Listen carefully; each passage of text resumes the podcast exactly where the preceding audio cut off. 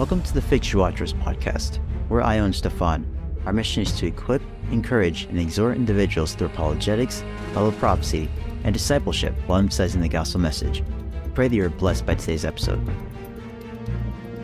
Welcome to Fig Tree Watchers current event podcast for August 31st, 2023, as we discuss the news events of the month and how they relate to Bible prophecy. Welcome, Ayo. How are you today? I'm doing well. I'm looking forward to recording this episode. That's awesome. Well, we have another exciting current event podcast as scheduled, and we're ready to go. Uh, for those of you who have been following us here on Fig Tree Watchers on our podcast and on the live streams on Instagram, we want to welcome you all to this podcast. Uh, thank you so much for joining us. You can check out the notes of this podcast here on our website at www.figtreewatchers.com. But before we begin, Ayo, would you please lead us in prayer? Yeah, sure. Uh, Father, I just thank you for this opportunity we have, as usual, to uh, come before you to speak on these current events in light of your word, in light of what your word says concerning the last days. I pray that you guide Brother Stephan and I as we strive to be diligent and uh, properly understand your word and properly communicate it to the hearers uh, of this podcast, Lord. I just pray that it's something that encourages those who listen today and ultimately that we point to Christ, we focus on Christ, uh, that for us believers, we focus on the uh, soon return of the Lord, the encouragement we can have in dwelling on that truth. And then for the non-believers who may be listening to this, people who aren't Christians, who haven't believed in the, in the Lord and in, and believed in his sacrifice for the salvation of their sins.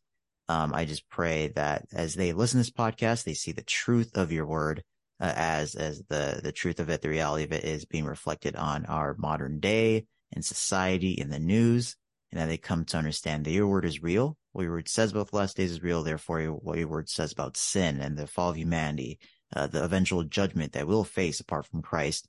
Uh, but that what's also true is that you are a God who loves us, who sent your son to die in our place, and that they can receive the forgiveness of their sins. They put their trust in him. So I just pray that all of that is communicated to the Lord, that you simply use us as your mouthpiece and that we stay diligent and true to your word. Pray this in Jesus' name. Amen. Amen. I, I trust you've been having a great week, Ayo. How's everything going for you? Yeah, this week was better. It was a lighter week. Work was a bit difficult at times just because, you know, sometimes things don't uh, work as smoothly. Um, things take longer to get done. Um, so that was just been my experience this week, but still thankful for jobs, still thankful for uh, the coworkers I have. Um, and I've had more time to focus on Tree Watchers this week as well, working on the script for this episode, uh, End Times Chronology, which will be, Lord willing, recording next week. So yeah, overall productive week. Um, yesterday went to an Indian wedding. One of my friends, um, from college, he invited me to his wedding. Um, and I went with, uh, my girlfriend Jenna as well. So that was an interesting experience. Um, so spending time with her and her family and things like that. That's awesome. And I, I think for anyone who didn't know, you are officially off the market. So uh, that's that's just correct. announced that publicly. You have a girlfriend. I'm pretty so... sure I've mentioned her name in a previous episode or something. right, right. Hey, uh, I, I, just want to get this episode started with a little mm. bit of scripture here. Um, you and I are memorizing a verse together. Correct. Uh, and we we're doing this for accountability reasons because um, we get so frustrated with what's going on in the world at times that our focus tends to veer away from God and on, on the tr- tragedy and crisis that is surrounding us. Mm-hmm. And that could cause some Christians, especially me, I'm gonna I'm gonna take ownership of this, to get angry, frustrated, mm-hmm. um, kind of question what's going on, like what what is what is this? But that's not what scripture says. And the verse that you and I are memorizing together right now, and we started with this this first section, is Colossians 3 1 through 7. Mm-hmm. And I think this is a great thing to consider as we get on the current events.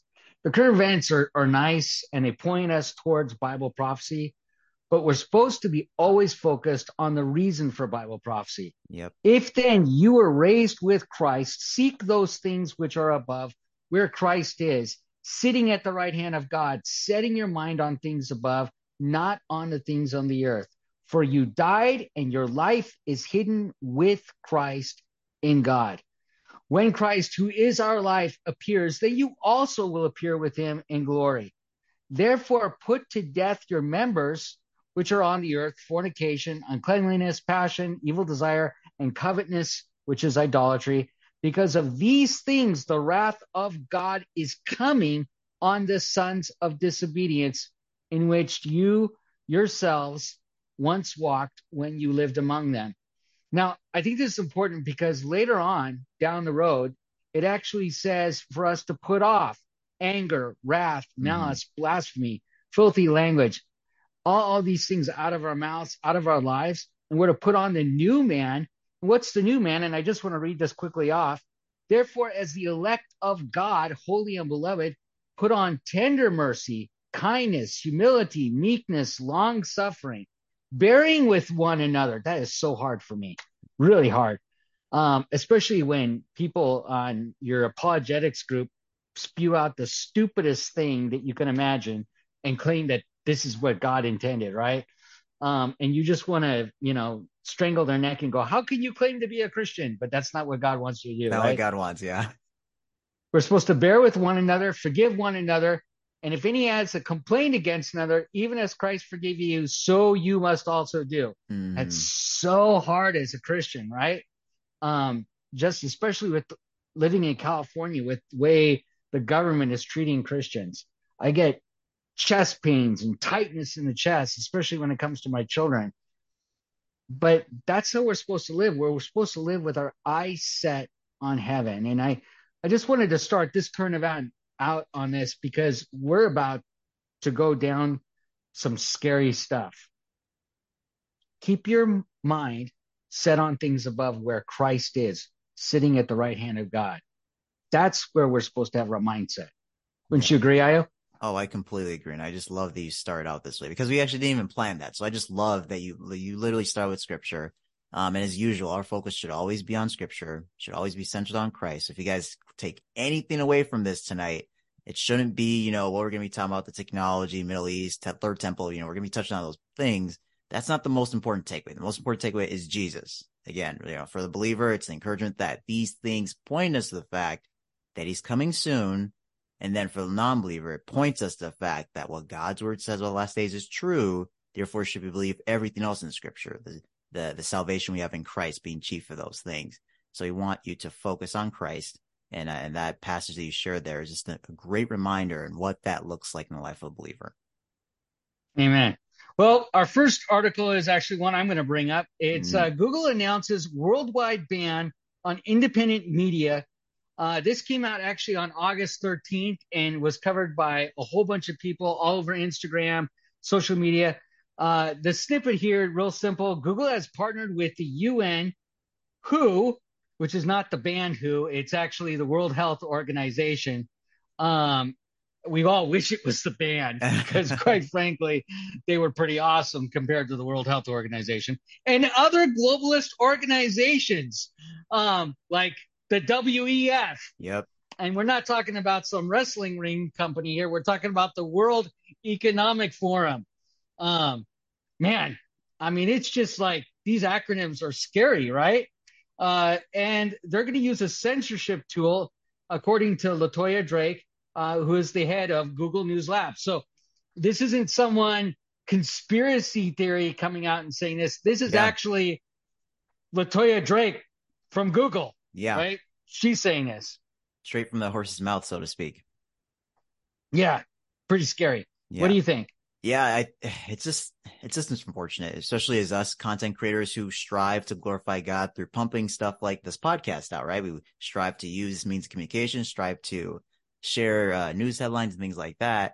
And I know for years and years we've been seeing an increase in censorship, especially after COVID. You know, talk of misinformation, disinformation, um, the, the governments of the world using this excuse of, oh, we want to, you know, we want to make sure people aren't hurt through disinformation and misinformation. So therefore we'll censor news that obviously goes against their narrative.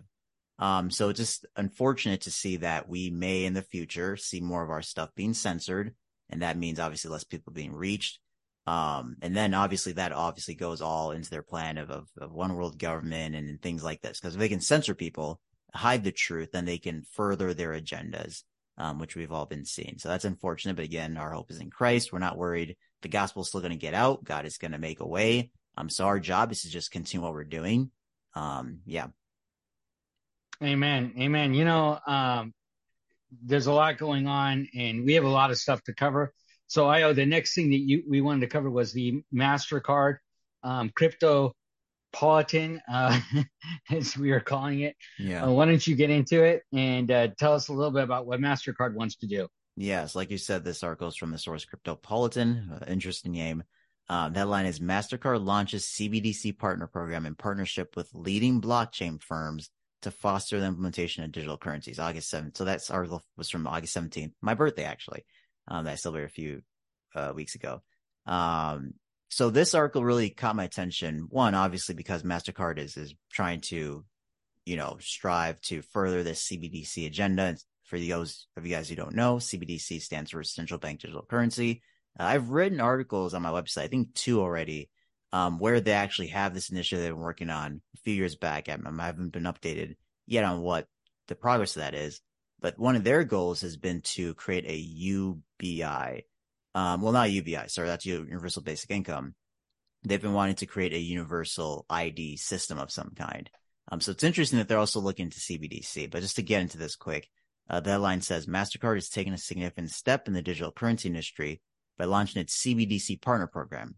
The program aims to foster collaboration with key blockchain and payment service industry players to drive innovation and efficiencies in implementing central bank digital currencies. The launch of MasterCard's CBDC partner program marks a significant milestone in the ongoing evolution of digital currency. So this is how important this is. Uh, it adds to, again, the ongoing evolution of digital currencies. By convening leading technology and payment service providers, MasterCard is positioning itself at the forefront of the digital currency landscape, contributing to safe and seamless integration of CBDCs into the global financial system. So for me, in my opinion, it's a pretty big deal when one of the huge players in credit cards, right? They're mainly known for credit cards is now saying that, Hey, we want to partner with these other institutions to further central bank digital currency, to further the adoption and use and, and maybe even research of central bank digital currency. So that's a big move because that means that maybe in the future they're planning to utilize or allow, you know, their platform to uh, utilize central bank digital currency or allow the flow of central bank digital currency through their technology. Um, so that's a pretty big deal because that means that in society it's going to become more common to utilize this in the future. I know you brought up a word here that um, we actually got a question on it by one of our listeners. What do you mean by key blockchain? What does that mean? Yeah, so for those who don't aren't familiar with digital currency, um, there's cryptocurrency. So a lot of people know Bitcoin, for example, or you know Dogecoin, things like that. So cryptocurrency is decentralized. So no government, no power, no single entity has control over it. Um, there's no oversight on it. Nobody knows who's transacting on it. So basically, if you use those currencies, uh, it's anonymous. And that system, that kind of technology that, that powers block, that powers Bitcoin and all these cryptocurrencies, it's known as the blockchain, just like a system. Um, I'm not too learned concerning the technology. So all I can say is just dumb it down for everybody, even for myself. It's just kind of the system that these cryptocurrencies operate on. And then for CBDCs, um, it's using that same kind of system.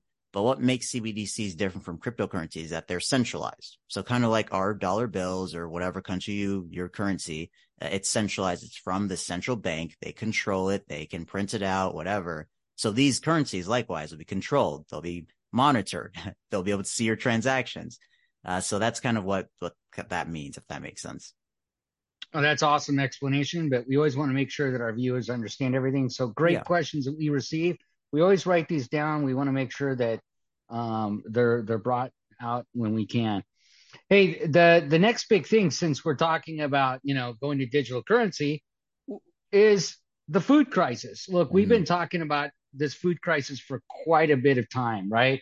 Uh, the shortages in bread, the shortages in eggs, and and this all started really with the Obama administration when they uh, went to flex fuel, and they created the demand on corn and potato products went so up because of flex fuel that the average person couldn't afford corn on the cob. It went from 10 cents a cob at the beginning of the Obama administration to to now it's almost two to three dollars a cob in some places in California. Potatoes also went up, and that was because of flex fuel, because they use these products in, in sugar cane as well. So that started it, but then it went to other items. We started seeing milk shortages. Uh, a gallon of milk uh, reaches as high as uh, you know five dollars a gallon in California, and in New York, I understand it can reach six. So we're seeing the shortages, we're seeing the food go up, but now something has come up. And the Great Reset, a report reveals the Global Climate Organization's goal to ban meat, dairy, and private vehicles in 14 US cities by 2030. I want you to think about that. Private vehicles. They want to take away your private vehicle away from you. And this is according to the Gateway Pundit, August 22nd, 2023. Now, here's a scripture I want you to think about uh, with this. Why do they want to ban meat and dairy, right? It's part of the antichrist system. It's part of the great deception that's coming. There's a beautiful verse that we have in scripture, and it's from 1 Timothy 4 1 through 4. And it says this Now the Spirit expressly says that in latter times, some will depart from the faith. So we know there's going to be a falling away, giving heed to deceiving spirits and doctrines of demons, uh, speaking lies in hypocrisy, having their own conscience seared with a hot iron, uh, forbidding to marry, and commanding to abstain from foods which God created to be received with thanksgiving by those who believe and know the truth. So a believer is someone who who is thankful for what God has done. He believes in what God has done and knows the truth about what God has done. For every creature of God is good, and nothing is to be refused if it is received with thanksgiving. For it is sanctified by the word of God and prayer. So when you pray over your food, the reason we pray over our food as Christians is because it's sanctified by God Himself because we're praying over it. This is one of the reasons why we bless, ask God to bless our food. Okay. Because scripture tells us to. This isn't just some religious tradition we do. We do it out of obedience to God because He literally sanctifies it by His word, His living word. Um, and I think that's important in our prayer, um, which goes to uh, show you how wonderful God is. So God is telling us, hey, certain meats, foods, uh, you know, chicken, the beef, uh, dairy, it's they want to ban it. And this is part of that deception that's coming. We're literally watching prophecy getting ready to be fulfilled in our lifetime. What do you, I mean, it's exciting, scary, but what are your thoughts, Ayo? Yeah, that is really interesting piece of news because uh, beforehand, before we start recording, I also mentioned that I know uh, maybe last year, a year and a half ago, um, watching Dr. Tom Hughes or Pastor Tom Hughes rather, he brought up this exact same point that you're bringing up. And I think kind of more pastors in the Bible prophecy space who teach and speak about Bible prophecy current events, um, they're starting to see this as well because we are seeing in this mainly we're, we're seeing this in the climate change movement, right? The ban of meats, the ban of certain foods, and pushing us to eat like bugs and things like that. And they go to this verse in First Timothy four saying that hey, this verse talking about the last days, the end times, uh, when people will be, you know, looking into the doctrine demons, things like that, and it talks about commanding to abstain from foods and also marriage. And he also talks about that piece as well. So it's very interesting that that's what scripture says in relation to the last days. And for years, it's kind of been just this weird little uh, addition. But now I feel like as time goes on, it's starting to make more sense that is this really what that piece of scripture is saying? Um, is this what we're actually supposed to be expecting concerning the last days? Um, so that's very interesting. And then we can kind of go down more into, and we're not going to use that time here, into why the World Economic Forum and others, uh, other, you know, global bodies and things like, like the UN actually want to, um, of, uh, command for people to stop eating meat. Um, but that's another issue. But yeah, it is really interesting. You know, what's interesting to me is that what it says in there, that line, created to be received with thanksgiving by those who believe and know the truth, mm. right? That's a sign that you're a believer. Number one is thanksgiving in your heart, but number two, that you know the truth of that this stuff is wrong that's coming. Uh, whenever I begin to question, right, uh, my life and, and stuff like that, and, you know, I realize it's the Holy Spirit who's guiding me to all truth. Mm-hmm. And because I'm not being deceived, the Holy Spirit is there. Someone asked me this in a, in a chat the other day. They said, I just don't feel the Holy Spirit. And I said, are you following the Holy Spirit? Are you obeying the Holy Spirit? Are you, are you in your prayer? Are you reading your Bible? Uh, are you memorizing scripture? And they're like, no. And I go, well, that's why. You get back in that. Don't let Satan deceive you. It's a relationship. How can you expect your boyfriend or girlfriend or spouse to, to love you if you're not talking to them? You're making them sleep on the couch, right? That's not a relationship. Well, you're making God sleep on the couch in terms by not reading your Bible, by not talking to him, by not praying to him. And um, you need to get involved in your relationship with the Lord. Uh, you're already saved. I'm talking about the mm. works of sanctification here. Yeah. So, hey, I, uh, we have big news about Israel uh, that's coming out of uh, uh, really the Middle East. Uh, what's the big news? Yeah, so this is from the World this World Israel News. This is the source. Uh, the headline is Riyadh seeks to reboot Temple Mount status quo with peace deal. So essentially, what this article is saying is that we've, for years, we've been talking about the Abraham Accords, and more specifically, the focus is on is Saudi Arabia going to hop on the Abraham Accords soon? Uh, for the past several weeks recently, we've also been covering how we're seeing steps towards that. And this article goes into that as well. But the main focus of this article is the piece uh, of what may be uh, if if Saudi Arabia hops on the Abraham Accords, like what they may ask for. And part of that is that they may ask for or command basically uh, that Jordan, who currently oversees things on the Temple Mount, who's currently the custodian of the Temple Mount, um, that they stop being the custodian and that Saudi Arabia steps into that role. Um, now, why that might be significant is that we're seeing a continued uh, positive growth of the relationship between Saudi Arabia and Israel. So it could very well play into the benefit of Israel. Um, we know that the Temple Mount, we haven't talked about the Temple Mount. We'll have another news article here to talk about it. The Temple Mount often for the religious Jews and even now the secular Jews, they're kind of linking that with the third temple. So some are asking that, man, if, if this goes through this deal between Israel and Saudi Arabia, the normalized ties, and in fact, if Jordan stops being the custodian of the Temple Mount and Saudi Arabia takes their place, could that allow for Israel to then build their temple or have more influence on there? So that'll be very interesting. Um, so I'll just read some of this, uh, some of the article here and we'll move on. The Wall Street Journal reported that U.S. society officials have agreed on the general outlines of an agreement for Riyadh to normalize ties or relations with Israel. The White House then downplayed the idea that Riyadh had agreed to the broad contours of a normalization deal. That's not surprising because oftentimes they don't want to be specific. Um, although Israel Israeli Foreign Minister Eli Cohen on Sunday quickly shot down the idea, and this article, by the way, for context, was from August 15th, quickly shot down the idea of a Saudi consulate for the Palestinians in eastern Jerusalem. Saudi and Palestinian officials said the Saudi move is an indication of the possibility of an agreement to normalize relations. So they're kind of saying that based on what's going on with the Palestinians and what Saudi Arabia is saying there, uh, we may be moving closer to a deal. Um, but they said for several years, Saudi Arabia has been signaling to Jordan that it intends to replace Amman, that's in Jordan, as custodian of Jerusalem's Temple Mount. So again, that's just the current the, the current uh, update for that, and we've already talked about why that's significant, just because it may factor into the building of the third temple.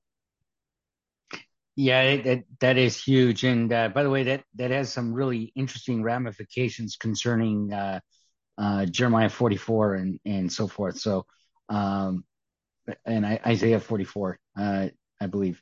Um, very interesting, and I think those are things that need to be looked at. Mm. Um, now, with all this discussion about the Temple Mount, there is an interesting girl, an autistic girl, that is actually been doing some incredible work concerning energizing the people of Israel for the rebuilding of the temple.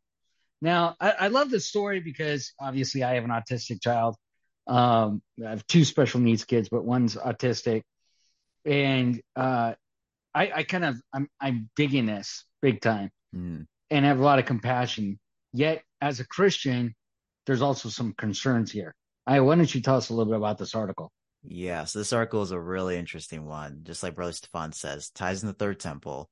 Israel 365 News, girl creates daily schedule calendar for third temple is from August 15th. And on the face of it, it's kind of like, oh, this little cute thing, you know, this girl is creating, you know, a calendar for third temple. And again, for Christians, we understand the significance of that. The third temple is where the abomination desolation is going to happen. Uh, Matthew 24, 15 talks about that. Daniel 9, 27 talks about that. Revelation 11, we see John being commanded to, to measure the temple and its court. So we see that the temple is going to, you know, stand in, in the tribulation sometime. Um, so that's coming. That's nobody can really debate that. Um, so now though, we're seeing, I think this is why this article is so important. We're seeing the continued cry, uh, the continued desire for the Jewish people all the way from the politicians. We've talked about and shown articles from politicians who stand on Temple Mount and say they want to build a third temple from the politicians now all the way to just a civilian, a citizen, a girl, uh, who's now creating this schedule uh, calendar for the third temple and its sacrifices, which is very interesting. I just want to read Daniel 927 quick um, to just start us off in this. So Daniel 927 says, Then he shall, he, the Antichrist, shall confirm a covenant many for one week. So that's the seven years of the tribulation. But in the, middle of the week, he shall bring an end to sacrifice and offerings. That's the abomination of desolation. And on the week of abomination shall be one who makes desolate, even until the consummation which is determined is poured out on the desolate. So it's the middle of this week that abomination desolation happens in the temple. Sacrifices happen already because he breaks those sacrifices. So I'm going to try to read this. Uh, there's a lot here, so uh, I may skip some or not, but we'll just read this to get the general idea of what this girl is saying, her goal, her vision, and what she's encouraging other Israelis to kind of pray for and hope for. So it says, while many people are praying for the arrival of the third temple, one special young girl took on a daunting project that is a huge practical step in jumpstarting the temple service. So we just read down 927. We know there's going to be a temple service, sacrifices that will be cut. That's the abomination of desolation. But for that to happen, they have to be started. So harhabait.org is a Hebrew language site that posts updates on the daily events at Judaism's holiest site. Normally the articles focus on prominent visitors to the site, calls for prayer, milestones, the number of visitors, and similar topics. One recent article stood out. Miriam, a young autistic girl, took a step towards realizing her dream of seeing the temple restored by creating a calendar detailing the schedule, daily schedule of the temple service. Now, this is kind of her words, her quotes from this letter she wrote. She says, My name is Miriam, the article read. I am an autistic girl, not independent in many things, but I understand everything and communicate by typing. There are many things I can't do. Use a computer mouse, use a pencil, draw. I'm independent in terms of the ability to walk and run, I can do many things with only partial help. And she continues. She says, I dream of many things I would like to do, but I can only make my dreams come true if someone helps me. One of my dreams, which is everyone's dream, is to build the temple. So again, this speaks to not only her desire, but the desire of the religious Jews, the re- desire of some politicians, and then general people living in Israel. It is a dream that we can only fulfill if there is love between us. Only then when we all help each other and when there is peace between us all, will we be able to fulfill this dream. Miriam's dream is to see the third Jewish temple in Jerusalem rebuilt. Many years have passed since the destruction of the second temple, she wrote. The temple remains only in our prayers. We were in exile for a long time, but now we are back in the land of Israel, in our country that we all love so much and that we are happy and proud of. Now, it is not enough to pray for the temple building. You have to start building it. It's like, wow, this girl has a lot of spunk. Yeah. I, I thought for a long time about what I could do that would be significant, something that would help everyone think and prepare for the temple. I decided to make a temple calendar. I wrote down a calendar, the hours of the Tamid daily sacrifice. Again, the sacrifice, it's not just about the temple, it's about the sacrifice. Daily temple uh, sacrifice for every day and the Tamid evening sacrifice. I also wrote when there is additional Musaf sacrifice. I want you to look at the calendar every day. Remember what we are missing right now. Every day, she wrote. I have written everything in the present tense so that we can feel what it is like when the temple is built and feel very much what we lack. And this way, we will get used to thinking about the temple all year round and praying with much intention for its building. Let's pray together that God will bring us redemption soon and that priests will offer these sacrifices in the temple. Each month I briefly describe about one aspect of the temple service and write my own message for life so that you can learn a little about the temple. So again, guys, sorry for the, the very long article, but I felt it was just really important to read through it because again, it doesn't just show this little girl's desire, but the desire of many Jews now And this is growing. There's a growing outcry, outcry of this.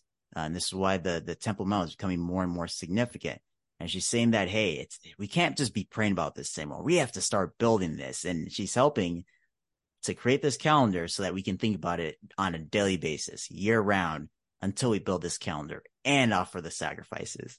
So when I read that, I was just like, wow, we're, we're getting close. You know, I'm not saying the, the rapture is tomorrow, but man, if the third temple has to stand midway through the tribulation, and we're already seeing such strong and growing desires among the Jewish people from politicians, this little girl sharing this out to other Jews, we're getting close.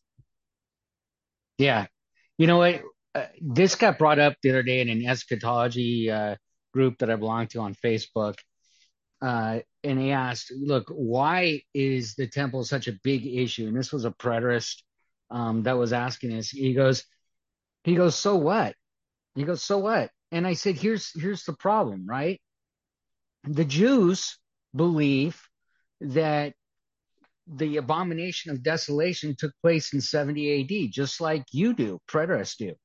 So to them, they they're like, yeah, it's done. Let's build a temple. They don't understand the dangers that it's going to bring with the Antichrist, because when they talk to Christians like you, you're telling them, don't worry, it happened in 70 AD. Jesus came, right? And so the problem with preterism, partial, full, and even amillennialism is it ignores the warning sign of the Antichrist and the coming abomination of desolation because it says hey, it already happened. And to the Jew, they think it already happened. They think that, oh, 70 AD, abomination of desolation. You know what? It, this is about building it now for the coming Messiah. And they don't realize that this is a trap. And as I mentioned, look, I love the enthusiasm of this girl. I love her passion. I love her desire.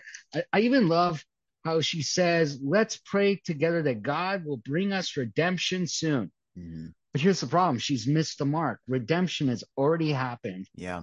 It came with Jesus when he died on the cross.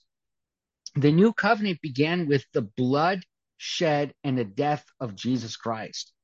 That's when it happened. That's why the thief on the cross went to heaven. Mm-hmm. He didn't have to jump off the cross and, as Catholics say, and he get baptized. Why? Because baptism isn't necessary for salvation because the thief on the cross died after Jesus when the new covenant happened, right? It happened with the blood and death of Christ. And so they don't get this. And uh, it, it saddens me so this is one of the reasons why Ayo and I we take the time to talk about these things, so that uh-huh. you'll understand. Oh, I get it. Amillennialism, preterism, it's actually hurting the message of the gospel going out, especially to the Jewish people, because they're in agreement. Yeah, it happened in 70 AD, and that's the deception. That's why we are constantly telling you don't be deceived by this. So, Ayo, do you think that the sharing of the gospel with the Jewish people is actually hurt by amillennialism, preterism, uh, in the way that it just dismisses uh, what's coming next in the future abomination of desolation? I guess it depends on how people do it. Um, because, for example, I mean, the regardless of one's leaning on eschatology, the gospel can still be shared. But in terms of what you're saying, that if certain Jews believe that the abomination of desolation is already happened in the past, because not all Jews actually are religious, some are secular, so they don't even believe what Scripture says in general. But for those who do believe in Scripture, who do believe that the event has happened in the past, um, if somebody, an amillennialist, preterist, whatever, comes to them and says that, hey, this happened in the past, could it dissuade them from believing in the the literal fulfillment of Bible prophecy and therefore maybe impede how they see the New Testament, how they see Jesus, how they see the gospel. Yeah, I think that's possible. Um, but I don't necessarily think that being preterist or millennial would prevent them from sharing just the gospel, right? That's not really attached to eschatology in general. So that's kind of my thoughts on that. And I, think, I hope that makes sense. Yeah, it, it totally does. And, mm-hmm. and once again, it, it's just kind of one of those things where it seems like that view lines up with the Jewish view of eschatology, which the the major dysfunction of it is that they're looking for the wrong Messiah. Yeah. Right. And that's that's the problem that I think it holds with the amillennialist preterist view, mm. both partial and full. Yeah. Hey, um, for the next story, uh, we're going to go to Taco Bell a little bit. And it's interesting that you're bringing Taco Bell up because when I saw this article, all I could think about was the Sylvester Stallone movie where Taco Bell was the only restaurant left in the world, right? Oh, no. The, right? It was like the dream of the World Economic Forum, right? And uh, I thought about this uh, this movie. I think it was something with uh, Sylvester Stallone, and I can't remember who the other guy was in it, but um, I, I was thinking about this totally as I saw this article because there was one chain. I was like, the World Economic Forum dream, one chain of restaurants. Yeah. You're not going to have a choice and you're going to like it. Okay. Cause we are the Gestapo, right? All right. So what is this article? Cause I'm kind of misleading people here a little bit, but it, it, I want them to have this in the background of their mind. Yeah. Yeah. Right. Yeah, that's interesting. I didn't even know that. But yeah, getting to the article, this is from Fox 8. The headline is Taco Bell, other food chains can move to digital only sales. This is from August 21st. So the article says, is it time to put the cash away? Taco Bell and other popular fast food chains might become digital only in the near future. During an earnings call earlier this month, parent company Yum Brands Inc. addressed plans to eventually move to 100% digital sales at its restaurants. This includes fast food chains like Taco Bell, Pizza and KFC. And for those who've been, I mean, I've just, you know, earlier we talked about CBDC. Um, this all ties in. Uh, ultimately, we believe that things like this is laying the groundwork for what the Bible says is coming. Revelation 13, 16, the mark of the beast system. We'll be getting into other stuff from Bill Gates after this. Um, but this is following a trend what we've been seeing, right? Places like Whole Foods adopting the Amazon Palm scanners, um, and just other biometric digital technology for transacting in the marketplace, for transaction in stores. So now we're trying to move from a cashless system or in some cases ID, you know, you're going to talk about digital ID as well, moving from paper to just completely on ID. Um, and it's, it's going to move society more and more into what they're saying is their goal, 100% cashless, right? 100% digital system. Um, so, you know, this news, as you guys are listening to us talk about this, you might be like, well, who cares if Taco Bell or McDonald's or Pizza or whatever goes completely cashless? Well, what this will do is those people that go to fast food restaurants, they're going to stop using cash and go more and more into digital platform, right? It's going to basically move society using, and this is just one element of it, right? We have media and we have, you know, movie stars can popularize the system. Um, and other aspects of society can popularize this, but fast food, food is something all of us do. We all eat. So if you get society to start utilizing and becoming more and more familiar with and comfortable with utilizing 100% digital, no cash, you're going to start moving society more and more into this cash system, which we believe will factor in into uh, the mark of the beast system. Not that this is the mark of the beast, but that it can be starting to move us towards that system. And again, be getting more into that and how that can be implemented uh, with this next article here. So I want to bring this up real quickly. Why mm. this is such an evil thing? Look, we quoted the verse at the beginning that says the wrath of God is coming uh, upon the sons of disobedience. Well, one of the things that is the sons of disobedience does, right? They don't love their neighbor. And homelessness is huge in California. I'm sure it's big where you are in in Minnesota. But if we're already seeing videos of people who are homeless who are walking into these Amazon markets and going, mm-hmm. "Look, I just got money. I'm willing to do what's right. I'm here. I'm going to drop it on the thing, but I need something to drink, and there's not another store around me, right? And th- they're wanting to prosecute these people because they left money, right? The homeless get this money from people who are kind-hearted and give it to them, right? Because that's what the gospel tells us to do. So one of the things is this is going to affect the homeless, but don't be fooled. Please do not be deceived by this alone. In the future, it's going to be the Christian because you're not going to be able to buy or sell without the mark of the beast. So this is what he's really bringing in. Uh, tell me if I'm wrong, but this is exactly what you're talking about, right? Eventually, it's going to affect anyone who does not want to be part of the beast system, this World Economic Forum, which is turning out to look like the beast system. But it's it's you're if you don't want to belong to it, tough luck.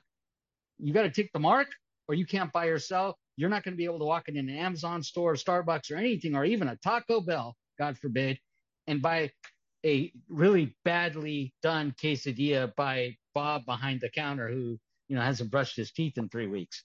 Yeah, yeah. The, yeah, the Taco Bell thing. And one thing I wanted to say that I almost forgot is that I hate Taco Bell, first of all.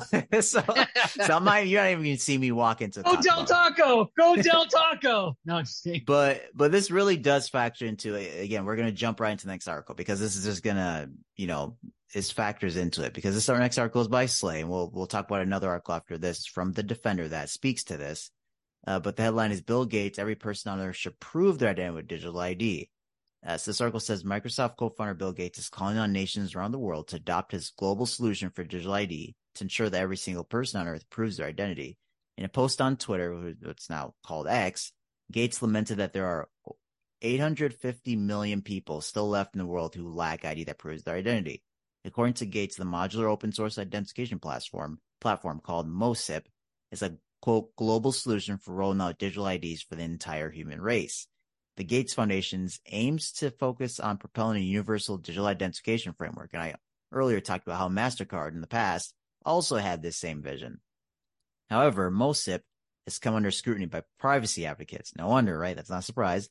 The system, now listen to this, based on what we just talked about concerning Revelation 13, 16, 17, concerning this future mark of the beast system. And I'll, and I'll read it quick just so that we understand we have this, you know, framework here as we're reading what this article says. Revelation says, Revelation 13, 16, 17, he causes all, both small and great, rich and poor, free and slave, to receive a mark on their right hand or on their foreheads, and that no one may buy or sell except one who has the mark or the name of the beast or his name. So let me continue. The system raises serious questions regarding the broader implications of such a global digital identification system. But as history has shown, with such advancements often come potential pitfalls, particularly regarding personal privacy. Many are also raising the alarm about how a global digital ID system would exclude people from society if they refuse to comply with the, with the technology or blocked from using it. And I believe that was literally what I just read from Revelation 13, 16. Again, not saying that this thing that Bill Gates trying to do or the Amazon Palm scammer is, but the idea is there, guys. They're having this idea. They're, they've stated clearly, and we've talked about many times, they want to get away from our cash system, move to a cashless system. And if you implement digital ID with it, inevitably this is where we're headed, where they will have the control to block people out of the system via requirement. In the tribulation, the requirement will be the mark of the beast. Article continues here, and I'll end it quick. While the Philippines led in its adoption, 11 countries, predominantly from Africa, followed suit. So this is already starting. This isn't some future thing way off 2050. It's already happening. Countries are already adopting this. Over 90 million digital IDs have already been distributed, distributed across the Philippines, Ethiopia, and Morocco. Though DPI promises to streamline transactions for individuals and governments, its adoption without robust privacy safeguards can lead to potential misuse surveillance, and unwanted data access. If digital ID becomes a pre- requirement for travel, online access, managing personal finances, or even buying food, the system also raises concerns about people could easily be locked out of society for failing to comply with the government's rules. So, I mean, Bill Gates, he, man, he is like like an antichrist. I'm not saying he he is. No, I mean the Bible says many antichrists have come, right? So Right. people that deny God are they're coming the in the spirit antichrist of the spirit. antichrist, Bill Gates, hard at work for and you. then and then with that, people like Bill Gates, World Economic Forum, who they're promoting the the globalists, you know, one world government, all that stuff. So it is very in the in the spirit of the Antichrist here. Um, but but what are your thoughts on that? I mean, I know you you see it the same you way, know, but it- look, I and I agree with you. I'm not a Taco Bell guy either. You gotta say that. And and by the way, I should have given a shout out. I'm gonna get crucified here in Riverside because I didn't give a shout out to uh, Bakers um, because they are like the premier fast Mhm. food out here in in the Inland Empire. But I do want to say this and being realistically here, right? This is a this is a big deal, uh, and it is going to be about food. mhm, And we know that. I mean, one of the seals that's opened up, it, it's talking about food, right? Uh, there's going to be a food crisis, not just a shortage of food, but there's going to be people starving around the world because of this. yeah, And one of the other seals talks about a death that takes place. Uh, the almost a third of the world, right? One third, or is it 25? third, I a third. third, right? Because of and it's going to be because of starvation. Some of it, some of it's going to be because of war, but this is going to be part of the problem, right? And um, it's interesting to me because so often uh, there's a, a baker's right by my work, and I'll go in there and there'll be someone there, right? And it's right next to California Baptist College, and there'll be someone there, and uh, you can tell they're down their luck. And I'll always pull out a couple bucks and go, Here, can I buy you something? Can I buy you something to eat? And they're like, Yeah, please, thank you so much. I go, Do you, you know, during the summertime, it's like, Do you want something to drink? Oh, just get water, just water. I'll, I'll take food, you know, mm-hmm. and I'm like, No problem. Uh, and it, I get a chance to share the gospel with them. Yeah. This is what we do as Christians, but this is what the system's going to do. It's going to starve them. It's not going to care why, because Satan is about hate. Hate. This is a hateful system. It is not bent on compassion. It's not bent on loving God, loving others, treating your neighbor better than yourself. Uh, I, I just can't wrap my head around it. To me, it seems like I'm in a nightmare at times when I see things in this article like this, and I'm just blown away by it. And I don't understand why people aren't angry about it. Well, I think for one reason they don't understand and aren't angry about it because they don't see it based on Bible prophecy, right? That's why we're doing these things. That's why we're right. as we're seeing this, it's like it's almost as if, you know, as we're because I'm quoting this article, reading the commentary about the system that, oh, people can be locked out. It's almost as if these people are are, are quoting scripture almost, right? They're they're basically right. the, the idea is there essentially. Um, so if you don't understand scripture, if you don't understand last days, what's coming, all these technologies too, you know, uh, microchip implants and, and digital tattoos and, and hand scanners and people trying to create a one world government. No, no, none of that means anything to you. It's all like, okay, let's sure. What's bad about creating one world? What's bad about us coming together in the name of whatever? And Bill Gates, as you're reading this article, it sounds good. He's like, oh, 850 million people, they're unbanked. They can't access the things we can access. So we have to create the system to make sure that they're into it. So he'll talk to people like you, bro, to be like, Hey, that, that poor guy you're giving money to, he doesn't, he doesn't have a bank. So let's create the system so he can be part of it, so he can have money, so he can be fed.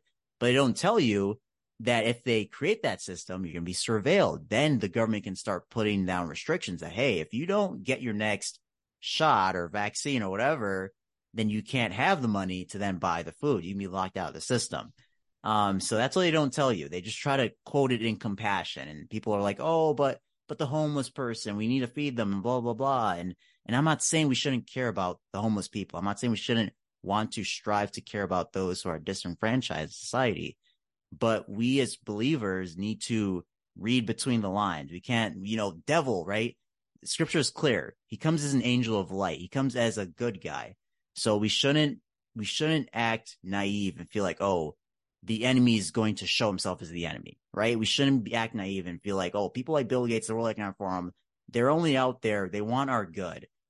because they don't, they don't, but they're going to say, oh, equity and justice and this and that. And it's not. Um, so yeah, and I could, I could go on and on, but we, we need to cut it short. Yeah. Um, so the, the next thing is, uh, the megalomaniac ambition for total control, government eyes New Gates funded biometrics digital ID system. So this goes with the other one that we have already talking about, the digital ID. But here's the next thing on it, and it, it's it's just crazy because this is part of that digital passport that you've been talking about for the last three years, where you know some of our listeners are like, no more on digital passports, please. We don't even have one. We're not yeah. going to Europe. This has nothing to do with a traveling passport, and we we want to reiterate this because I think we've said this a couple times. Don't be confused. This isn't about your passport to go to, you know, China or Israel or any place like that. When they're talking about digital passport, this means like your ability to go from like city to city mm. and to mm. be able to go to your job even. Uh, it is an all-encompassing healthcare system, uh, money, uh, economics, there, yeah. buying food, everything. Mm, yeah, yeah, yeah, yeah. So I'll just I'll just read some of this um, because of this uh, the defender post here. It just basically commentary of what we just read, but they kind of bring up some more stuff that the other post doesn't include. Um, so they say here that um, they also argue the platforms will help the global community fulfill the United Nations Sustainable Development Goals, which, by the way, they want to fulfill by 2030, which include requiring everyone, including infants, to have a digital identity by 2030 in order to work, vote, and access financial, social, and medical services. What does Revelation say? The free and poor, slave, right? Slave and bond, the, everybody will be required to have this on. And for some reason, they want infants to have this as well. So they want to control people from cradle to grave.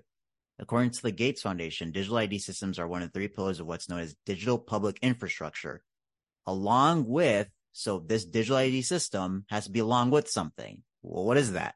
Along with digital payment systems and data exchange systems. So whenever we bring up digital ID, the reason we talk about it so much, I'm sure you guys are tired of it, is because they believe it has to be linked with digital payment systems. Like what?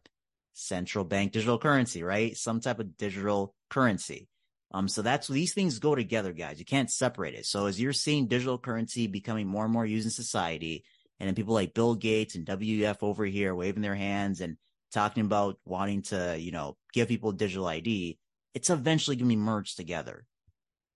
Uh, so the article uh, later it says the demand for total inclusion inclusion means that there will be no escape from digital surveillance afforded by the MOSIP digital identity system.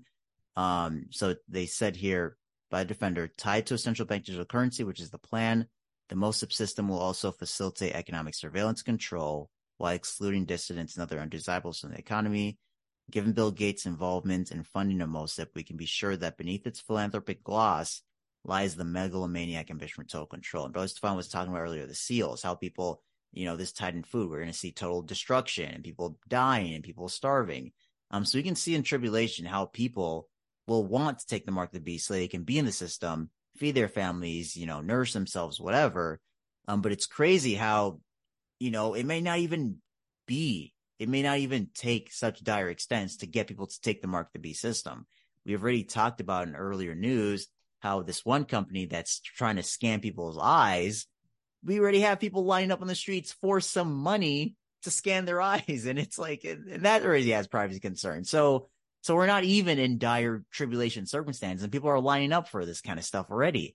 So how much more people line up for this kind of stuff when it's an existential crisis on a worldwide scale? Um, so it's it's very interesting the times we're in. But again, this stuff shows us we're getting close, guys.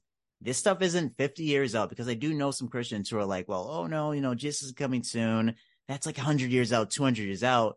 Uh, I'm sorry, maybe you believe that, but the World Economic Forum, they want a great, they want this stuff here now, but their deadline is 2030. UN wants 2030, so that's their deadline. So they want it sooner. They want it sooner. So right. I don't, so it's just weird to me how many Christians are just kind of like, oh no, it's, you know, it's, it may not be in our lifetime. It's whatever. And I don't get it. it I don't get it personally, but yeah, you know, it's it, when you listen to some of these quotes and, it, and these are coming from like PhD individuals, like, uh, what is this? Mike, Michael Rectenwald, right?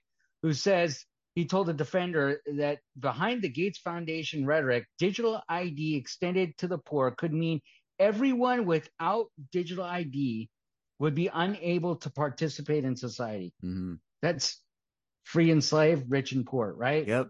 I, I, mean, you're just you're just seeing this stuff. I mean, it's a great quote that you got there. I I just it's it's unbelievable. But the deception is so great, and it's even deceiving the elect, if possible, right?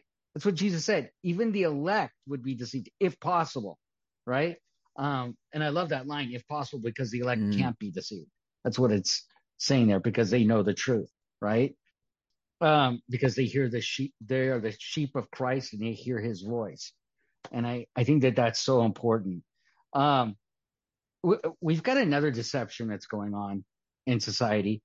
Um, and it's at our Congress, right?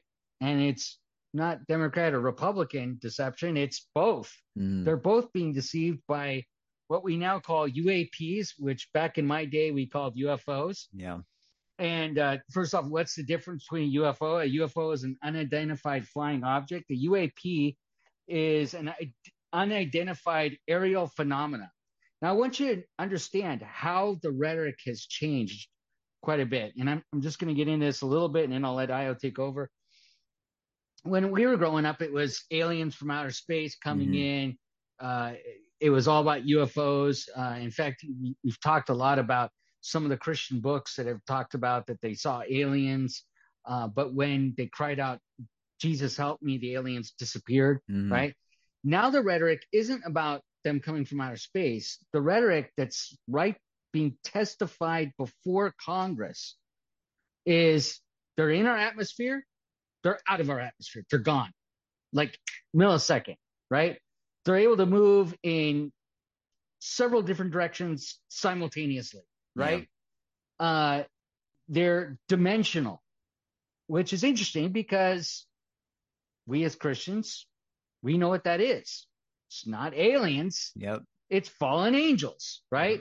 I mean, it's becoming such a big deal that Pastor Jack had to interrupt his series on Romans for two weeks. And uh, literally, he had to discuss this fallen angel alien conspiracy that's going on before Congress, right? Yeah. So, uh, reason why we want to bring this up is number one, to remind everyone. And, and this is one of the problems I think I have with Reformed theology is you cannot explain fallen angels under the Reformed theology platform. In fact, I was having a discussion with someone that's ultra Reformed out of the Presbyterian Church. He's like, there is no aliens. This is nonsense. This is all made up. I'm like, well, tell that to Congress. Tell that to mm-hmm. the 17, 18 year old kid who believes in aliens, who's experienced aliens, who's experienced an alien abduction, and doesn't know that they're not aliens, but they're fallen angels, right? Explain that to them. And we get this from scripture. We know that we have had encounters on the earth before, Genesis Yep. 6, 1 through 4, and after. We know that uh, Jacob wrestled with God, right? Uh, that he was physically touched him and wrestled with him. It was the pre-incarnate Christ that he wrestled with. Uh, we know that Abraham encountered angels. Uh, in fact, we know that Sodom and Gomorrah encountered them and wanted to get to know them physically. And we're not talking Yeah. about, hey, let's go have a beer. They wanted to rape them, right? So the this is not something that we should shy away from as Christians, but we should confront it head on and explain what they really are. hmm They're fallen angels. And we're seeing that war in heaven that's taking place probably right now as we're speaking. Uh, it's not concluded yet, but it's taking place and they're being pushed into our dimension and then pushing back into their dimension because the war is there between uh, Michael and his angels. Now, it isn't fulfilled yet, uh, but it may be happening right now. And we need to consider that, right? Yeah. So I just want to go back quickly to what you were saying about Pastor Jack because you guys need to know, although the UFO issue is something that we focused on frequently over the years, it's something that I've mainly been wanting to bring up because Brother Stephan, and I can understand why he's kind of been tired of it. And he's, he's been very honest about that. But I think it was like just a few weeks ago when Pastor Jack started going on, you know, talking about this. He was like, Ayo, you know, I, I understand that I've been, he admitted, he, he's told me, you know, he's honest, but he's like, I know I've been tired about this, but this is important. And he's like, you have to watch this. And I was like, okay, brother. Okay. I'll watch it. You know, a few days later, I watched it. I was like, and I left a voice message for him like five minutes. I'm like, oh my gosh, you know, this is what I've been talking about. And this is so important blah, blah, blah. And it was, it was, and again, you know, because we kind of what you were ending off on, this is important. You know, we can't sleep on this Christian because I feel like a lot of us, I'm thankful for people like Pastor Jack Hibbs and actually more pastors in the Bible prophecy community are speaking out on this, you know, um, saying that, Hey, this is a thing. It, it's real. I mean, it's not, it's not a figment of our imagination. It's real, but what is this? And I feel like Pastor Jack Hibbs and other pastors, me and you, that we're trying to say and bring to the attention of Christians, we're talking about this is that this is a real thing. And people, whether Christians or non-Christians, are going to seek answers for this issue somewhere. If the Christian isn't able to stand up and say, this is what this is, and I believe that we are the only ones who can answer this question of what these things are, and it's spiritual, it's fallen angels, it's demonic, they're going to get answers somewhere else. Is a secular world, right? They're going to get answers like, oh, these are aliens, and oh, and the aliens seeded us, you know, thousands of years, millions of years ago, and they're our gods, and we can learn from them. We can baptize the aliens, and you know what? We can rewrite scripture, and you know, Jesus was an alien. And this sounds crazy, but this is the stuff we're in right now. That Jesus, Buddha, Muhammad, all those religious figures, you know what? They were actually aliens that came to give us higher truth. And the aliens coming now, they can give us the true truth about scripture. We don't need that old stuff anymore. And It's just crazy. And that's what's being, that's what's going on right now. Um, so we need to speak about it. It's not that we need to be obsessed about it. It's not that we need to be scared about, you know, oh, there's Martians or whatever. We just need to know what's going on so that when, you know, like kind of like Brother Stephan says in his opening message, when Aunt Susie comes to your house or whatever, and, you know, has dinner with you, or if you, if you're, you know, at the, the workplace having, you know, um, a glass of water with a coworker or whatever, and they bring up like, Hey, did you watch that Congress thing about that guy testifying that the U.S. government has allegedly spacecrafts and biologics or whatever? Like, you know, maybe they're alluding to bodies of quote unquote aliens. What are you to say? What are you to say? Is that an opening that you can use to say, Hey, you know what? This is actually what's going on. These are fallen angels, demonic. This is why it's important. Here's the gospel. Um, so that's what we're talking about, this guy. So I just want to get into this quick. This is from Harbinger's Hold on, I Daily. want- I want- yeah, I want to say one more thing real sure, quick sure. about Go this. ahead.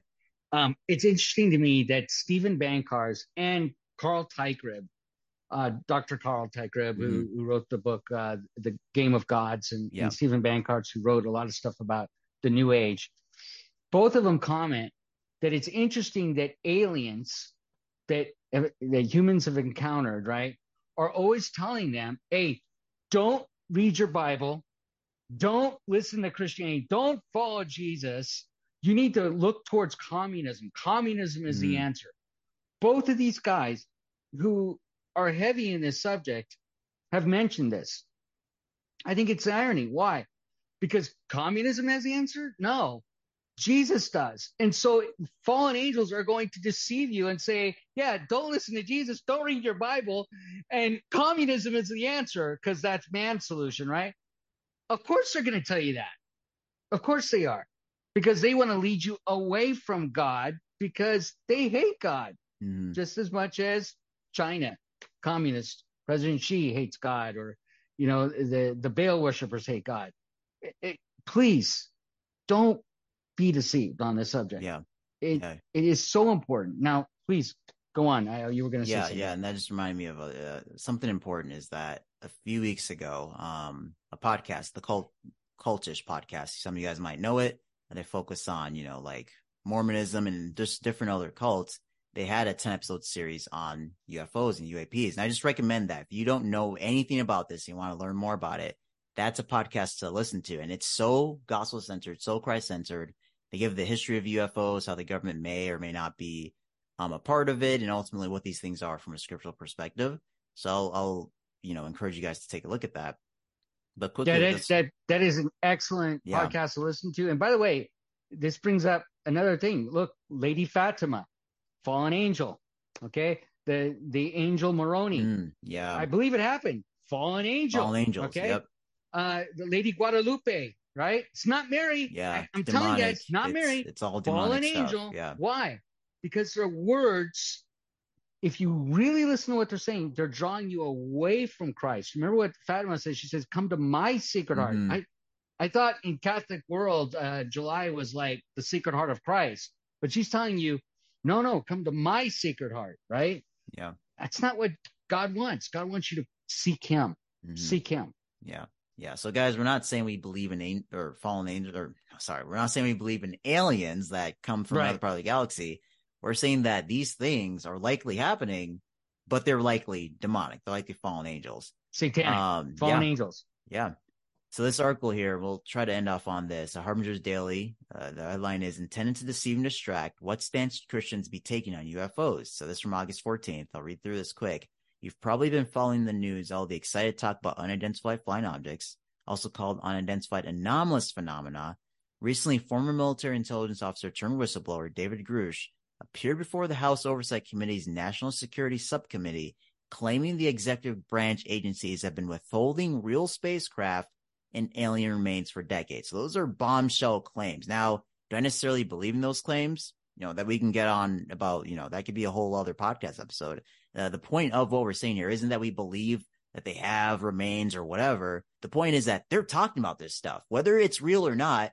They're making these bombastic, crazy claims that 10 years ago have been conspiracy theories. Why is the US government saying this stuff? Why is the mainstream media talking about these things? Whether they're real or not, doesn't matter. But we're still seeing things in the sky. They're still talking about these things.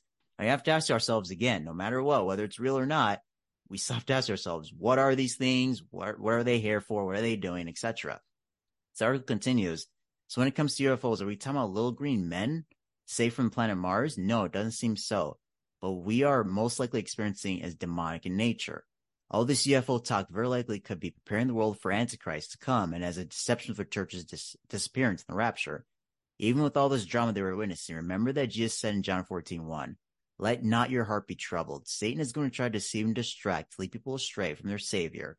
Our enemy misleads so that people do not focus on Jesus Christ. So Christians, don't be distracted. Keep your focus on Jesus Christ. Remember what the destiny of demons is, as Jesus told us in Matthew 25, 41. Depart from me, you cursed, into the everlasting fire prepared for the devil and his angels. All the wickedness and evil in this world will eventually be dealt with by Jesus Christ when he returns. Evil will be sent to hell, and for those who are in Christ who have accepted Jesus as Savior, will rule and reign with them forever. These unidentified flying objects will eventually be, eventually be identified, and this crazy, crazy age in human history will come to an end. But right now, let us keep our focus on the Bible and Jesus Christ that we will not be deceived. So don't be deceived, guys. This, these are not angels. And it's just important. I've, and I'll add this article into, um, our show notes, but articles I've written, you know, from scripture, I've, I've put into it, um, scripture that we can go to to make the case scripturally why we believe that there isn't highly intelligent, quote unquote, evolved beings on other planets.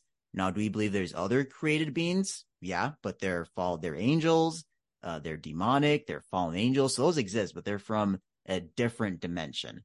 Um, so that's what we believe, and that's what we're trying to uh, explain to you. Yeah, you know, and by the way, that verse you brought up, Matthew 25, 41, I think it's such an important verse because it clarifies something. Look, there's a difference between fallen angels and demons. And this is interesting because Jesus says, Depart from me, you cursed, into the everlasting fire prepared for the devil and his angels. Jesus is giving a distinct separation in understanding of demons and fallen angels. Demons are the roaming spirits of the Nephilim and Rahahim, Rahaphim who died. They can't go to heaven. They can't go to hell because they're not made in the image of God, right? Angels he created, but they rebelled. Satan in, in the third of heaven, we know that that's going to fall eventually in Revelation chapter 12. There's a difference. These are the the demons are the offspring of the, the fallen angels that bred with the women of man in Genesis 6, 1 through 4. So know the difference because when we pray, we say, Lord, rebuke Satan. May the Lord rebuke Satan, right? But when we when we're dealing with demons, we have all authority over demons. We can command them to leave and that they're cursed and we can, you know, trample upon them and cast them out. That's authority has been given to us by Jesus Christ. But if you look at Jude and in Daniel and Zechariah, it is, may the Lord rebuke you. Gabriel, an angel, said, may the Lord rebuke you. So we're to give the fallen angels, we're good to go to God and say, God, you rebuke him. You take care of him. And I think that's something that's important to understand. There's a distinction there biblically. It's, it's interesting they bring that up. Yeah, that, that could be a whole nother conversation in terms of the Yeah. origin of demons. Yeah, because it's not technically from scripture, it's from the book of First Enoch, but there's there's a lot of people that believe that that truly may be the case that demonic beings come from the disembodied spirits of the Nephilim. But that's that's a whole other thing, and you know, get into First Enoch and all that well, stuff. we're gonna we probably should do a study on it because uh, that's you know what's funny is I never got that from the book of Enoch. I clearly got that from scripture. And I it think- wasn't until I yeah. read the book of Enoch, I was Mhm. like, oh, the is there. you know? Yeah. Yeah. Because I Yeah. would say too from scripture, one can make the case that fallen angels and demons, like it's pretty clear that they're different entities. They're not the same. People lump them into it. Right. Um, but, but yeah, that's a different thing. But yeah, but with our time here, brother, um, any closing words, any, just with everything we've talked about? You know, what? keep keep us in your prayers. We're always under attack. You know, what's funny is we're we're trying to knock out the uh, Ephesians podcast, and my computer falls and breaks and crashes, and everything that I have on it is there. Like it, I was ready to do the live, uh, the to do the the the podcast on that, and everything went kaput. My microphone got broken. Ayo helped me get something together, duct tape it together so we could do this tonight but it's not the same thing. It's not where Mhm. all my notes are and everything in the way I have it set up. But uh, keep us um, in your prayers. We're we're always praying for you. We're praying that God works in us and um, and through us to bring you the message of the gospel of peace. And as we started out this podcast, we want to remind you set your mind on things above. Uh, seek those things above where Christ is, sitting at the right hand of God. And when Christ, who is our life, appears, then we also will appear with him in glory. That's a promise of the rapture. And people always say there's no promise of the rapture verse. Yeah, that verse is right there. Mm-hmm. Even if you're post trib, that's a promise of the rapture verse. And uh, you can't deny it. Yeah, no, I completely agree. And I believe that's a great way to end off, guys. Just so the encouragement from the believer that all these things point to the soon return of the Lord, that we're that we're promised, just like you saw in scripture and many other places in scripture, that the Lord will take us. So we won't experience that wrath. And for the non-believer, that's promise you can have too if you place your trust in Christ, his finished work on the cross. Uh, so we just pray that you guys have a, a great rest of your day, whether it's morning, night, they're listening to this, and we'll catch you guys in the next episode. God bless.